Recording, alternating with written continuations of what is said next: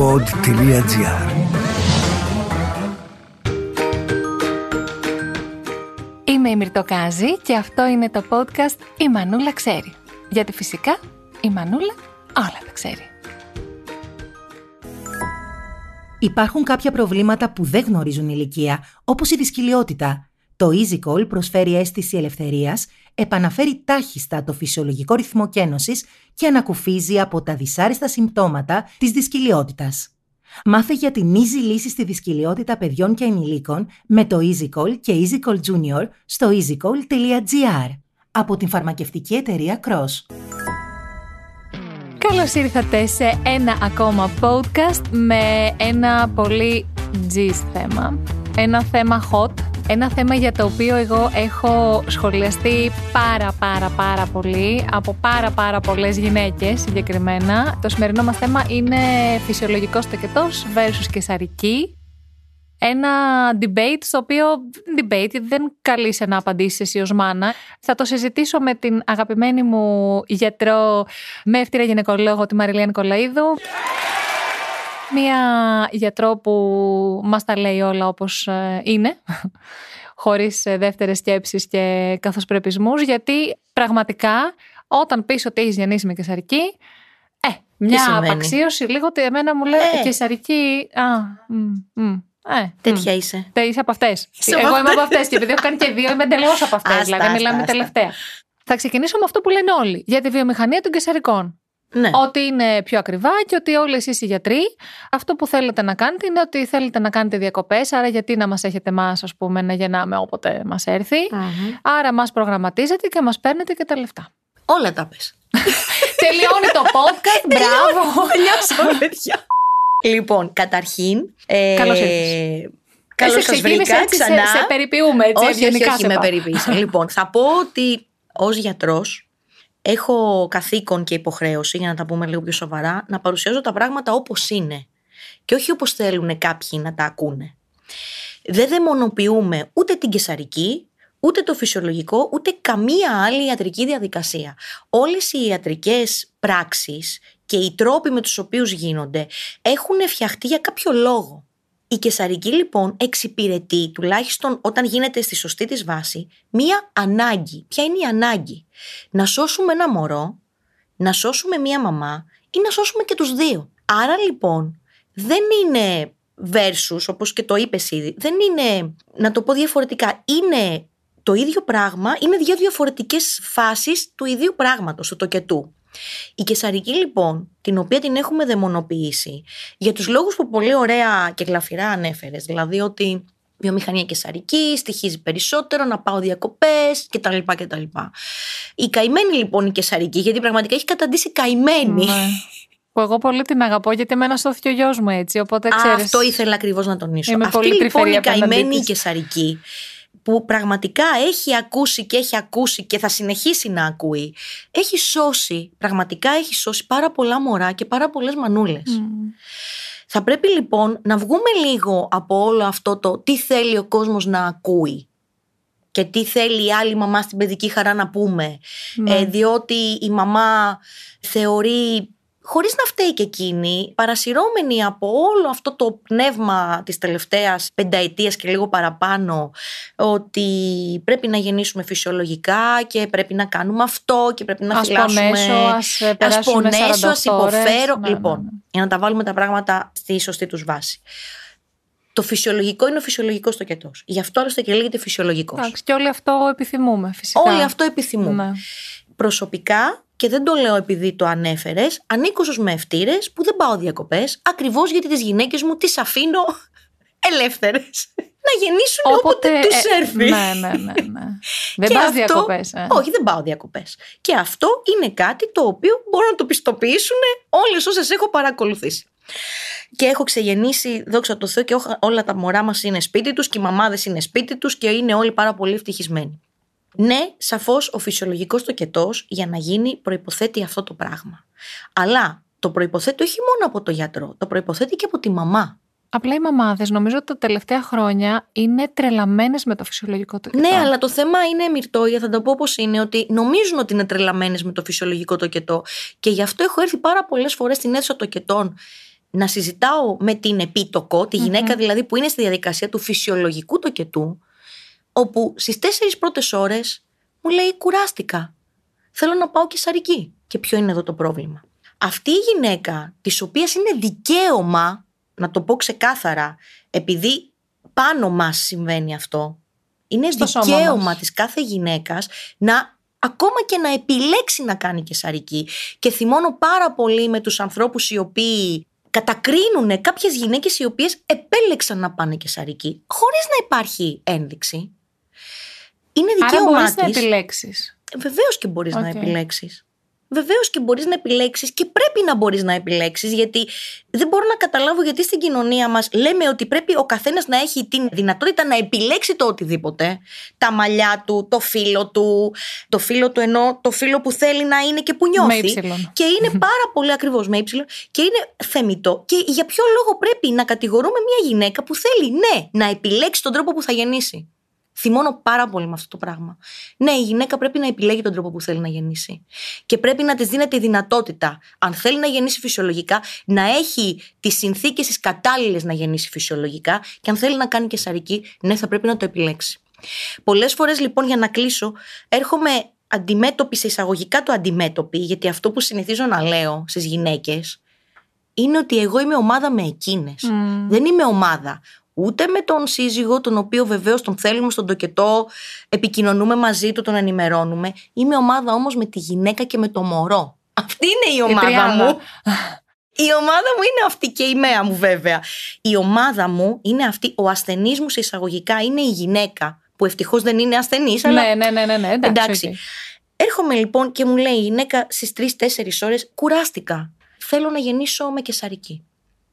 Εγώ ως γιατρός της γυναίκας θα το συζητήσω με εκείνη. Και είτε θα της πω ότι κοίταξε να δεις, η προοπτική σου είναι ότι θα γεννήσεις τόσες ώρες και θα χρειαστούμε αυτό, ή ότι θα πάρουμε πολλές ώρες. Η γυναίκα έχει δικαίωμα να γνωρίζει και να ενημερώνεται.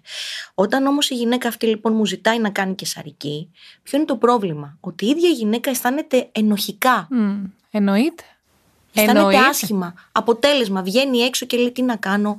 Όχι, δεν με έχει κάποια συσσαγωγικά κατηγορήσει, γιατί Όχι, εκεί έχουμε αλλά φτάσει. σε- αλλά σε βάζει λέει, λίγο μπροστά. «Ε, ναι, δεν ήταν αυτό, δεν ήταν εκείνο. Λοιπόν, πρέπει και ξεκινάει από εμάς τις ίδιες αυτό το πράγμα. Πρέπει να έχουμε το θάρρος της γνώμης μας και της επιλογής μας. Η κεσαρική δημιουργεί πάρα πολλές ενοχές στις Ναι, μαμάδες. Και μου έχει τύχει η κοπέλα να έχει ξεκινήσει, να έχουμε ξεκινήσει το φυσιολογικό τοκετό και με το που μπαίνω στην ε, αίθουσα το πρωί, μου λέει: Ξέρετε, θέλω να πάω και σαρική. Και την κοιτάω, λέω: Μα εδώ δεν έχουμε ξεκινήσει. Γιατί τότε, γιατί δεν μου το έλεγες; Γιατί η μαμά μου και η πεθερά μου θέλαν να γεννήσουν φυσιολογικά. Όμως ισχύει ότι οι παλαιότερες γεννούσαν πιο πολύ φυσιολογικά. Έχω μια αίσθηση ότι δεν έχω ακούσει πάρα πολλές Θα σου πω. από τις μαμάδες μας Βεβαίως. να έχουν γεννήσει με κεσαρική. Βεβαίως, ισχύει. Α, ισχύει. Επίσης όμως ισχύει ότι στη δική μου γειτονιά στο Παγκράτη είχαμε δύο παιδιά με προβλήματα παστικής τετραπληγίας από φυσιολογικό τοκετό. Και μην παρεξηγηθώ, ο φυσιολογικός τοκετό και πάλι θα πω είναι ο καλύτερος τοκετό Φυσικά. όταν γίνεται με τον τρόπο που πρέπει να γίνεται και όταν φεύγει η μαμά από το μαιευτήριο χαρούμενη με το παιδί της. Παλιότερα λοιπόν, ναι, γινόντουσαν περισσότεροι φυσιολογικοί τοκετοί και υπάρχουν συγκεκριμένοι λόγοι γι' αυτό. Ο ένας λόγος είναι ότι οι γυναίκες γεννούσαν σε μικρότερη ηλικία. Μμμ. Παίζει ρόλο αυτό. Α, σωστά. Οκ. Ο δεύτερος λόγος ήταν ότι η καισαρική τότε θεωρείτο μεγάλο χειρουργείο. Δύσκολα πήγαιναν. Είναι μεγάλο χειρουργείο. Πλέον όχι. Όμως σε κόβουνε. Ε, ναι, είναι χειρουργείο. Ναι. Δεν θα το αρνηθούμε αυτό σε Ναι. καμία περίπτωση. Να τα βάλουμε τα πράγματα στη σωστή τους βάση. Είναι ένα χειρουργείο. Και όπως κάθε ιατρική πράξη, και η κεσαρική έχει τις ομιγέννητο επιπλοκές της. Όπως και ένας φυσιολογικός τοκετός, βέβαια, μπορεί να έχει κάποιες επιπλοκές, έτσι. Για να λέμε την πραγματικότητα. Πραγματικά λοιπόν γινόντουσαν περισσότεροι φυσιολογικοί τοκετοί. Αυτό το πράγμα κάποια στιγμή άρχισε να περνάει λίγο στην άλλη πλευρά, δηλαδή η κεσαρική στη δεκαετία του 80 άρχισε να γίνεται πιο εύκολη εισαγωγικά γιατί αναπτύχθηκαν οι μέθοδοι αναισθησίας, γενικά οι χειρουργικές τεχνικές. Περισσότεροι με ευτήρες μάθανε να κάνουν την κεσαρική, να την κάνουν πιο γρήγορα και πιο απλά και αυτό δυστυχώς έφτασε στο άλλο άκρο κάποια στιγμή στο να έχουμε πραγματικά πολλές κεσαρικές. Αυτό όμως δεν σημαίνει ότι δεν υπάρχουν περιπτώσεις στις οποίες πραγματικά πρέπει να γίνει κεσαρική. Ο μευτήρα παίρνει πιο πολλά χρήματα όταν κάνει κεσαρική; Πλέον στις μέρες μας όχι. Παλιότερα ναι. παλιότερα, όταν ξεκίνησε αυτό που σου λέω ότι η εξέλιξη περισσότερο να γίνεται, συνέβαινε αυτό. Ακριβώς επειδή είναι ένα χειρουργείο. Στις μέρες μας δεν ισχύει πλέον αυτό το πράγμα. Θέλω να βάλουμε κάποια πράγματα σαν ε, λίστες και να λέμε κεσαρική, φυσιολογικός. Ναι, πες μου. Δηλαδή, ο σύζυγος, ο σύντροφος. Ο σύζυγος μπορεί. Γιατί εμένα, ας πούμε, Ναι, το συγγνώμη, ξέρω. αλλά μου έλειψε που δεν τον είχα και στις δύο. Εντάξει, την πρώτη δεν μπορούσα γιατί ήμουν με ολική νάρκωση, αλλά Ναι. στη δεύτερη που ήταν πιο ευχάριστη και πιο προγραμματισμένη. Το καταλαβαίνω. Εντάξει, Είναι ε, όμως, ναι, θα σου πω. Ο σύζυγος πλέον μπορεί να είναι μέσα στο φυσιολογικό τοκετό, μέχρι και το τέλος. Στην κεσαρική δεν μπορεί να είναι. άμα κάτσει πίσω, Δεν γίνεται. δεν θα βλέπει πολύ. Θα κοιτάει λίγο έτσι. Δεν γίνεται. Είναι ένα χειρουργείο. Είναι ένα χειρουργείο στο οποίο τηρούνται τελείως διαφορετικοί κανόνες αντισηψίας, Α. καταρχήν, σε σχέση με το φυσιολογικό τοκετό. Δηλαδή, το φυσιολογικό τοκετό εγώ τον κάνω, βάζω τα δύο αποστηρωμένα μου γάντια και γεννάμε. Στην κεσαρική, επειδή είναι ένα χειρουργείο και ερχόμαστε σε επαφή και με άλλα όργανα, είναι τελείως διαφορετικές οι μέθοδοι αντισηψίας. Δηλαδή, κάνουμε χειρουργικό σκράπ κτλ. Ναι, ναι, είναι ναι, και ναι, ναι. αυτό το κομμάτι. Ωραία, ωραία. Το ένα κομμάτι είναι αυτό. Το άλλο κομμάτι είναι ότι το χειρουργικό περιβάλλον είναι πάρα πολύ στρεσογόνο. Κάποιος άνθρωπος ο οποίος δεν έχει εξοικείωση με αυτό, δεν ξέρω κατά πόσο και γι' αυτό είναι ευχάριστο. Δηλαδή, μπορεί οι σύζυγοι να νομίζουν τι ωραία γιατί δεν μπήκα, αλλά γιατί Δεν έχω είναι το δει. ίδιο. Έχω δει και συζύγους και στο φυσιολογικό το κετό. Δεν είναι το ίδιο δωμάτιο. Όχι βέβαια. Α, όχι. Τι μαθαίνω κι εγώ. Είναι άλλη αίθουσα τοκετών που γίνεται ο τοκετός. Α, ναι. Το χειρουργείος σε όλα τα μεευτήρια συνορεύει. Είναι φαντάσου στον ίδιο όροφο, αλλά Είναι είναι, τελείως διαφορετικό. διαφορετικά. Λοιπόν, επαφή με το μωρό. το ίδιο πράγμα. Και για ποιο λόγο; Εφόσον η κεσαρική γίνεται με επισκληρίδιο, εξαιρούμε Ναι, τις όχι, περιπτώσεις, εντάξει, τις τις έκτακτες. επίγουσες περιπτώσεις κεσαρικής, εφόσον η κεσαρική γίνεται με επισκληρίδιο, η μανούλα παίρνει το μωράκι της κατευθείαν πάνω της. Και εγώ έτσι πήρα την κόρη μου. Απλά αναρωτιέμαι αν είχα γεννήσει φυσιολογικά, αν την έπαιρνα με διαφορετικό. Ξέρω, αν- δεν θυμάμαι. Και εγώ δεν ένιωσα κάτι διαφορετικό. Δηλαδή γεννήθηκε και Δεν πήρες αμέσως. Σημασία. Σε ελάχιστα δευτερόλεπτα την είχα αγκαλιά. Έχει να κάνει πιο πολύ με την μαμά. Όχι ότι κάποια μαμά δεν θέλει να πάρει το παιδί της αγκαλιά προς Θεού, έτσι. Είναι η φάση εκείνη τη στιγμή. Όμως και στην Κεσαρίκη με την επισκληρίδιο το παίρνει το μωρό της η μαμά εκείνη την ώρα. Δηλαδή της το βάζουν ή με στο αγκαλιάζει. Ναι, ναι, δεν ναι, είναι ναι. μεγάλη διαφορά. δεν έχει Σοκαριστική κάτι. στιγμή αυτή. Ε, καταπληκτική Πάρα- στιγμή. Ωραία. Ο θυλασμός. Δηλαδή, μήπως με την κεσαρική οι ορμόνες δεν. Όχι, δεν ισχύει αυτό το πράγμα. Πώς γίνεται. Το αφού στήθος δεν- προετοιμάζεται, το στήθος προετοιμάζεται ούτως ή άλλως για το θυλασμό κατά τη διάρκεια της κοίησης. Μπορεί, επειδή έχουμε κάποια διαφορετικά επίπεδα ορμονών κατά το φυσιολογικό το κετό, μπορεί σε εισαγωγικά να έρχεται ίσως λίγο πιο ευκολος και ίσως και λίγο και στην ψυχολογία της μαμάς. Όμως, θα σου το πω από την εμπειρία μου, έχω δει γυναίκες που έχουν κάνει κεσαρική και θυλάζουν 9 μήνες και έχω δει και γυναίκες με φυσιολογικό τοκετό που δεν θυλάσανε. Ο θυλασμός είναι ένα κομμάτι που θέλει εκπαίδευση και το λέω στα κορίτσια. Δηλαδή, Θα κάνουμε αυτή- άλλο podcast για το αυτή η θυλασμό. πολύ όμορφη αφίσα που τη βλέπω και μ' αρέσει πάρα πολύ της ξανθιάς κοπέλας της πανέμορφα, την έχετε δει σίγουρα όλες. Με την μπούκλα που πέφτει πολύ όμορφα, βαμμένη βλεφαρίδα. Και το μωρό θυλάζει. ήσυχο Και δεν πίνει υπάρχει. γάλα από το υπέροχο και στήθος πίνει, της. ναι, από αυτό το υπέροχο στήθος, κορίτσια, Ναι, θα το εντάξει. πούμε σε άλλο. Είναι ψέμα. Θέλει, ε, ψέμα. Θέλει εκπαίδευση ο θυλασμός και θέλει εκπαίδευση και για τη μαμά και για το μωρό. Γιατί Όταν και το κάνουμε μωρό αυτό το εκπαιδεύεται. podcast θα φέρω μια φωτογραφία δική μου. Θα γελάσετε, θα πέσετε Φέρε κάτω στα όποιανή στείλε σε πατώματα. φωτογραφία, είναι ίδιες. όχι, όχι, δεν έχεις δει κάτι χειρότερο. δεν έχεις δει, δεν έχεις δει. Τέλος, μια είναι θεία μου στο όμως- χωριό τη θυμάμαι έτσι. Όμως, μεγάλη που όμως, ήταν. για να μην παρεξηγηθώ, γιατί θα πέσουν να μας φάνε. Ο θυλασμός είναι πραγματικά το μεγαλύτερο Δεν δώρο το που συζητώ, μπορούμε να μωρέ, απλά κάνουμε. εντάξει, όντως, έτσι. υπάρχει μια- Αλλά έχει μία Ε, εκπαίδευση και μια διαδικασία που δεν έχει σχέση με τον τοκετό. Στην πραγματικότητα. Με τον τρόπο δηλαδή που θα γεννήσουμε. Ωραία. Πάμε να πούμε για τον πόνο Μμμ. ανάμεσα στις δύο περιπτώσεις. Και εγώ είμαι μανούλα που έχω κάνει κεσαρική για συγκεκριμένους λόγους. Ο πόνος, πρέπει να πω και ως γιατρός βέβαια το γνωρίζω αυτό, έχει να κάνει πάρα πολύ με την ψυχολογία της κάθε γυναίκας και με το πόσο προετοιμασμένη σε εισαγωγικά είναι. Επισκληρίδιος γίνεται και στις δύο Και περιπτώσεις. στις δύο περιπτώσεις γίνεται επισκληρίδιος. Άρα- Άρα... στη διαδικασία αυτή καθ' αυτή δεν υπάρχει πόνος. Ωραία. Εντάξει. Γιατί εγώ μετά τι κεσαρικέ δεν είχα κάποιο τρομερό. Δεν θυμάμαι Ούτε να κι έχω εγώ. κάτι. Να Ούτε πω κι ότι εγώ. πω, πω ότι έπαθα. Ακριβώς. Όμως Ούτε κι φαντάζομαι, εγώ. ας πούμε, η κολλητή μου που γέννησε με φυσιολογικά, χροπίδα για την άλλη μέρα. Αυτό θέλω να Ναι. πω. τόσο φυσιολογικός όπως και η κεσαρική είναι δύο πράξεις που συμβαίνουν πάνω στο σώμα μας. Άρα μπορεί να έχουν και οι δύο πόνο ή μπορεί και να μην εχουν Πάρα πολλοί παράγοντες παίζουν ρόλο σε αυτό. Καταρχήν παίζει το πρώτο που είπα είναι η ε, ναι, ναι, ναι, ψυχολογία. Ναι. Το δεύτερο είναι το ότι πραγματικά υπάρχουν κάποιοι άνθρωποι οι οποίοι είναι πιο ανθεκτικοί ναι, σε εισαγωγικά. δηλαδή κάτι που εγώ μπορεί να το βρίσκω τραγικό, εσύ να σου συμβεί το ίδιο μπορεί να ε, δεν κατάλαβα κάτι. Δεν υπάρχει όμως ο πόνος ο οποίος φανταζόμαστε γιατί εννοείται κάνουμε πέρα από την επισκληρίδιο κάνουμε και στην πραγματικότητα το πρώτο 24ωρο είναι έτσι το λίγο πιο ζώρικο αλλά όχι κάτι το οποίο ε, είναι τραγικό, ναι. ανυπέρβλητο. Ως μαμά και σαρικής, εντάξει, να πούμε ότι πηγαίνοντας στο σπίτι, έχεις το μωρό, έχεις και τα ράματα, έχεις και το άγχος, αλλά αντίστοιχα, πολύ, αντίστοιχα μην... όμως, τραύμα, γιατί το συζητάω αυτό πάρα πολλές φορές, τραύμα υπάρχει και στον κόλπο κατά τον φυσιολογικό το κετό. Δηλαδή, η μεν μανούλα της Κεσαρικής έχει πρόβλημα στο να καθίσει και να mm σηκωθεί, ειδικά από το κρεβάτι. Ναι, ναι, εκεί ναι, είναι το δύσκολο. Η δε μανούλα του φυσιολογικού το κετού έχει πρόβλημα στο ναι. κάθισμα. Ναι, έχεις δίκιο. και θα πιάσω τώρα αυτό που είπες για να πάω λίγο στην ε, σεξουαλική ζωή της Μανούλας μετά τη γέννα. Αλλάζει στις δύο περιπτώσεις. Το, ο χρόνος, ο τρόπος. Άκουσα να δεις. Και αυτό έχει να κάνει με το κάθε ζευγάρι. Και εδώ δεν λέω μόνο Μανούλα, είναι ναι. ζευγάρι. Έτσι. Όταν γεννάς φυσιολογικά υπάρχει ένα τραύμα στον κόλπο μπορεί να έχει γίνει και η τομή αυτό που ονομάζουμε περινεοτομία, η οποία την αποκαθιστούμε όμως μόλις βγει ο πλακούντας και τα λοιπά, γίνεται σειραφή και αποκατάσταση και τα λοιπά. Ε... Τα λες έτσι εύκολα όλα αυτά. Ευχάριστα. Έτσι γίνονται και πρέπει να εντάξει, τα εννοείται, και είναι υπέροχα. Λοιπόν, απλά έτσι τι θέλω να πω λοιπόν. Τι θέλω να πω. Και πάλι έχει να κάνει με το ζευγάρι θα πω αυτή τη φορά.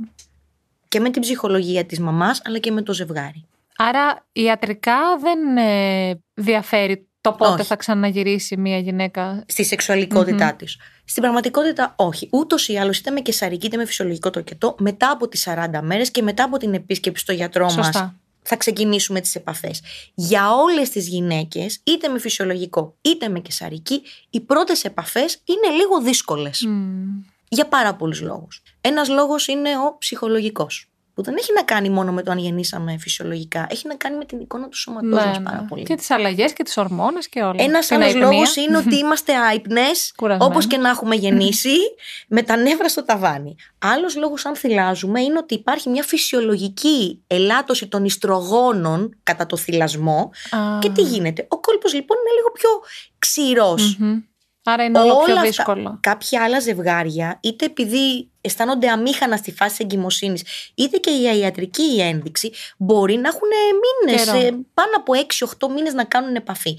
Όλα αυτά λοιπόν συνηγορούν στο ότι οι πρώτες επαφές πάντα είναι λίγο περίεργες. Αυτό που λέω στις γυναίκες είναι ότι καλό είναι να μιλάνε με τους ε, συντρόφους τους, να τους τα λένε όλα αυτά, και να κάνουν λιγάκι υπομονή και ότι σαφώς δεν ξεχνάμε τη σεξουαλικότητά μας, είτε γεννήσαμε φυσιολογικά είτε με κεσαρική, γιατί το παθαίνουμε μερικές φορές αυτό.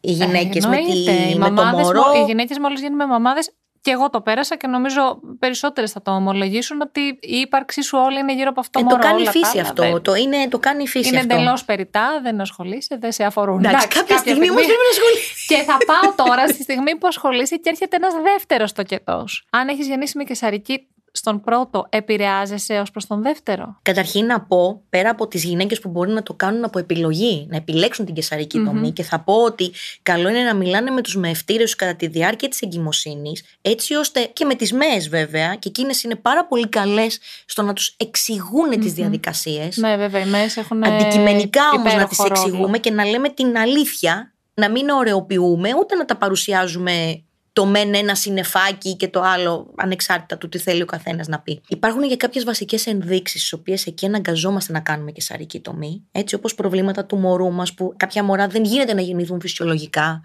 παθολογίες του πλακούντα, επιποματικό ζεζετικό, προβλήματα της μαμάς. Άρα λοιπόν, μπορεί λοιπόν μια μαμά να έχει γεννήσει για κάποιον από αυτούς τους λόγους με κεσαρική τομή και να θέλει και να μπορεί κιόλας να επιχειρήσει στη δεύτερη εγκυμοσύνη να γεννήσει φυσιολογικά. Αυτό μπορεί να γίνει. Μπορεί. Πρέπει να έχει κάποια απόσταση χρονική. Ναι, καλό είναι να έχει τουλάχιστον δύο χρόνια, θα έλεγα εγώ. Από το κετό σε το κετό Κα- Α, ναι, τουλάχιστον ναι, ναι, ναι, δύο από χρόνια. γέννα σε γέννα. Ναι, όσο μεγαλύτερη είναι η απόσταση, τόσο καλύτερα για την προσπάθεια του να γεννήσει φυσιολογικά μετά από κεσαρική. Και πρέπει να πληρούνται και κάποιες άλλες προποθέσει. Άρα δεν ισχύει το once και σαρική, always και σαρική. Όχι. Απλά η αλήθεια είναι ότι οι γυναίκες οι οποίες γεννήσανε με κεσαρική, σε πολύ μεγάλο ποσοστό τους την ξαναεπιλέγουν. Ναι, ναι, ναι, ναι. Γιατί είναι κάτι το οποίο το ξέρουν τέλος πάντων, να το πάρουμε έτσι. Οπότε πολλές φορές οδηγούνται και το ζητάνε εκείνες κατευθείαν. Αν όμως μια μαμά έχει την επιθυμία, μιλώντας με τον γιατρό της, θα της πει αν ανήκει στις γυναίκες που ναι, μπορεί να επιχειρήσει. Εγώ προσωπικά το. Δηλαδή, όποια γυναίκα έχει την επιθυμία, το, Το προσπαθείτε. το προσπαθούμε.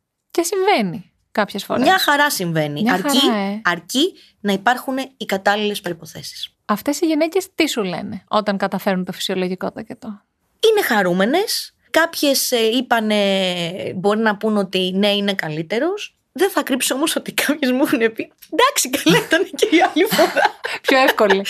εντάξει, ο τοκετός είναι όπως όλα τα πράγματα στη ζωή μας. Τίποτα δεν είναι μόνο θετικό Σωστά, ή μόνο άσπρο ή αρνητικό μαύρο. ρε παιδιά. Δηλαδή σου έχει τύχει προγραμματισμός και σαρικής σχετικός με ζώδιο; μου έχει ζητηθεί δεν το έχω κάνει. Α.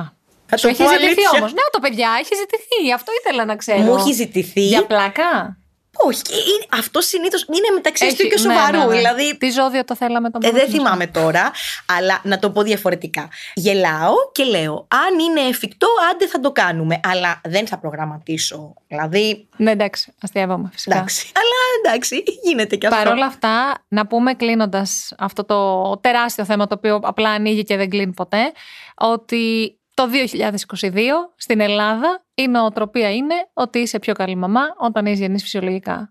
Και αυτό είναι κάτι το οποίο, ξέρεις, είναι στην ατμόσφαιρα. Δεν, είναι, δεν θα στο πει κανείς την ώρα που σου μιλάει. Μπορεί και να στο πει. Αλλά δεν είναι ότι θα μου το πούνε οι μαμάδες. Από τις φίλες μου είμαστε χωρισμένες. Εγώ έχω πει το εξής και το λέω και στο ιατρείο. Διήγηση του τοκετού για εμά τις γυναίκες και της εγκυμοσύνης είναι λίγο σαν την διήγηση του στρατού για τους άντρες. Μμ. Όπως ακριβώς το λέω. Έχει μια περηφάνεια, Ε, έχει, μια, νοσταλγία. Περηφάνεια, μια νοσταλγία, το οποίο δεν είναι κακό. Θα πω όμως επίσης ως μαμά μιας κόρης 16 ετών ότι καμία σχέση δεν έχει με το πόσο καλή μαμά είσαι και με το πόσο θα προσπαθήσεις. Και με το τι θα γίνει ο τρόπος με τον οποίο γεννάς. Γιατί να σας πω το άλλο. Υπάρχουν πάρα πολλές γυναίκες που έχουν γεννήσει φυσιολογικά και που τα έχουν αφήσει τα παιδάκια τους μέσα στα μεευτήρια και έχουν φύγει. Δηλαδή να το πιάσουμε από εκεί, να πω κάτι τόσο πεζό και τόσο άσχημο. Σε καμία περίπτωση, σε καμία απολύτως περίπτωση, οι μαμάδες και οι γυναίκες από τη φύση μας έχουμε τόσο μεγάλο και μακρύ δρόμο. Ως μαμάδες, ως γιαγιάδες, μην το ξεχνάμε γιατί μετά περνάμε στο Έρχεται. επόμενο Σωστά. στάδιο Έχει δίκιο. αν πραγματικά είμαστε, ανήκουμε σε αυτές τις τυχερές κατηγορίες να, να υπάρξουμε και να δούμε για τα εγγόνια μας. Όλες οι μαμάδες είναι άξιες, είτε επιλέξουν να γεννήσουν με κεσαρική, είτε κάνουν και καταφέρουν να κάνουν φυσιολογικό τοκετό, γιατί ξέρεις ο φυσιολογικός τοκετός είναι και λίγο τύχη. Να το πούμε και αυτό έτσι. Δηλαδή, πάρα πολλές γυναίκες ξεκινάνε να γεννήσουν φυσιολογικά. Κάτι συμβαίνει, Ναι, πάμε ναι. πηγόντως σε μια κεσαρική. Γιατί; Για να σώσουμε το μωρό και Φυσικά. την ίδια. Δεν έχει να κάνει λοιπόν με ικανότητα. Έχει να κάνει πάρα πολύ με το να έχουμε ακολουθήσει κάποια συγκεκριμένα βήματα κατά τη Και διάρκεια της πρωτόκολλα. κοίηση. Ναι. Να μην έχουμε βγάλει ένα μωρό 4,5 κιλά. Γιατί αυτό, κορίτσια, δύσκολο από Ναι. κάτω. Όχι αδύνατο, αλλά δύσκολο. Και από εκεί και πέρα είναι και θέμα τι ο φυσιολογικός τοκετός. Η επιθυμία είναι σεβαστή, όμως το δικό μου μότο είναι ότι όταν φεύγουν από το μευτήριο θέλω να φεύγει μία μαμά ευτυχισμένη με ένα μωρό ευτυχισμένο. Αυτό είναι ο σκοπός μου. Για μένα σαν γιατρό δεν έχει σημασία πώς θα γίνει. Αν θέλει να γεννήσει η γυναίκα φυσιολογικά θα την παλέψουμε, θα προσπαθήσουμε. Αν θέλει να επιλέξει να κάνει κεσαρική είναι απόλυτα σεβαστό. Μας τα είπες υπέροχα. Εγώ ξέρεις, ε, λαμβάνω καθημερινά μηνύματα από κορίτσια που ετοιμάζονται να γεννήσουν και τρέμουν στο ενδεχόμενο της κεσαρικής. Και στεναχωριέμαι πραγματικά. Συνήθως επιλέγω να τους στείλω ηχητικά μηνύματα και όχι να τους γράψω, γιατί θέλω να με ακούνε όταν τους το λέω. Ότι δεν το πιστεύω ότι ακόμα το συζητάμε. Εγώ τους λέω ότι είμαι τρομερά περήφανη για το σημάδι της κεσαρικής μου. Το δείχνω στα παιδιά μου, το ξέρουν, μου λένε από εκεί βγήκαμε. Δηλαδή, είμαι. Πώς να σου πω, είναι το απόλυτο σημάδι της μητρότητας για εμένα. Σώθηκε ο γιος μου, η κόρη μου γεννήθηκε στους 18 μήνες, δεν είχα καν αυτούς, αυτά τα δύο χρόνια που ανέφερες, οπότε δεν είχα το, έτσι, Είναι το περιθώριο να σκεφτείς να πάω κάτι άλλο. φυσιολογικά. Είμαι τόσο περήφανη για αυτό και τόσο χαρούμενη που έχω δύο υγιή παιδιά που δεν, δεν μπορώ καν να το συζητήσω. Απλά σου λέω, επειδή δέχομαι καθημερινά μηνύματα από μαμάδες που μου λένε Είμαι 38 εβδομάδων και φοβάμαι μήπως γεννήσω με κεσαρική. Στεναχωριέμαι και δεν ξέρω πραγματικά πώς να τους εξηγήσω ότι λίγο καιρό μετά ούτε και θα σε. ε, Ξέρεις, είναι το τίποτα. Είναι, τους το εύχομαι να πάνε φυσιολογικά φυσικά, αλλά Εγώ αυτό που έχω παρατηρήσει από την εμπειρία μου είναι ότι όσες γυναίκες είναι χαλαρές και έρχονται και μου λένε ό,τι όπως γίνει. είναι να Μμ. γεννήσω, να γεννήσω, να είμαι καλά, ε αυτές γυρνάνε συνήθως Φυσιολογικά, φυσιολογικά. ναι, είναι, ναι. είναι απίστευτο αυτό το πράγμα. Δηλαδή η θετική ενέργεια και το όσο μη πιο σ- χαλαρή ναι, ναι, ναι, ναι. είναι μία γυναίκα, τόσο πιο αβίαστα πάνε τα πράγματα. Οπότε ας μην βάζουμε στερεότυπα στο κεφάλι μας. Δηλαδή, το είπα και στην αρχή της κουβέντας. Ζούμε σε μία εποχή που ο καθένας μπορεί και διεκδικούμε και οι υπόλοιποι το δικαίωμά του να επιλέξει. Καταλαβαίνεις τι θέλω να πω. Το διεκδικούμε και οι υπόλοιποι. Ότι είναι δικαίωμά σου να έχεις γεννηθεί άντρας και να θες να είσαι γυναίκα. Και είναι σεβαστό. Και καλά κάνουμε και το διεκδικούμε. Οπότε δεν μπορώ να καταλάβω γιατί πρέπει να Ναι, εντάξει, λέμε. Στο κομμάτι της μητρότητας κάποια πολύ καλά εγκατεστημένα πράγματα στη συνείδησή μας δεν λένε να ξεκολλήσουν. Ένα από αυτά δυστυχώς είναι το κομμάτι της κεσαρικής. Ένα άλλο αφορά το θυλασμό που θα το συζητήσουμε σε επόμενο Και podcast. θα κλείσω και με συνήθως το συνδέεται εξής. κιόλας Ότι αυτό, ξέρεις. Όλα όσα κορίτσια μας ακούνε να μιλάνε πρωτίστως με τους γιατρούς τους, να μην ψάχνουν, γιατί μιλήσαμε για βιομηχανία και σαρικών. Εγώ τώρα, επειδή είμαι λίγο κακούλα, όχι κακούλα, Ναι. απλά επειδή ξέρω πολύ καλά το χώρο, θα μιλήσω για βιομηχανία άλλων πραγμάτων. Δηλαδή για ομάδες οι οποίες εκμεταλλεύονται αυτή τη μεγάλη επιθυμία των γυναικών να γεννήσουν Και φυσιολογικά έχουμε γέννες στα σπίτια και διάφορα βάζοντάς τες πράγματα. και ναι, ναι, αυτές ναι, και ναι. τα μωρά σε πάρα πολύ μεγάλο κίνδυνο. Ναι. Και πίστεψε με Μυρτώ, αυτά δεν βγαίνουν στη δημοσιότητα γιατί δεν πουλάνε. Ναι, σε ευχαριστώ που το αναφέρεις γιατί μου δίνεις πάτημα για επόμενα θέματα. Ναι. Να πούμε ότι ζούμε στο 2022 και η ιατρική είναι με το μέρος μας και είναι καλό να την αξιοποιούμε όταν Είπαμε. υπάρχει ανάγκη. Όλες οι τεχνικές είναι για τον άνθρωπο. Αυτό, ακριβώς. Για να φεύγετε, όπως πολύ σωστά είπε η Μαριλία, από το μεευτήριο... Ευτυχισμένες. ως- ναι, ευτυχισμένες και υγιείς. Αυτό είναι. Θα το κλείσω αυτό το θέμα που όπως είπαμε δεν κλείνει.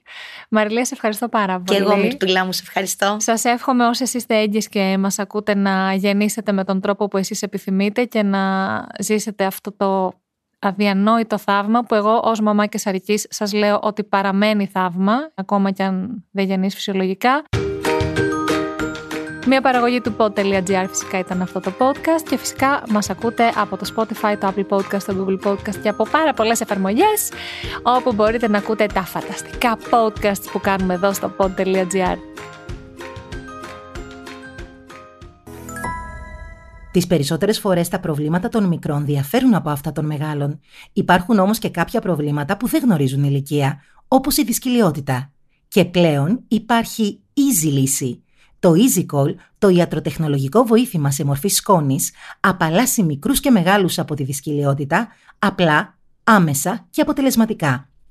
Όλοι μπορούν να απολαύσουν τα ωφέλη του EasyCall και της μακρογόλης 3350 χωρίς να τους απασχολεί πια η δυσκολιότητα, να νιώσουν αληθινά ανάλαφροι, ελεύθεροι. Συμβουλευτείτε τον γαστρεντερολόγο σας, τον παιδίατρο ή τον γυναικολόγο σας. Μάθετε τα πάντα για το EasyCall και EasyCall Junior στο easycall.gr από την φαρμακευτική εταιρεία Cross.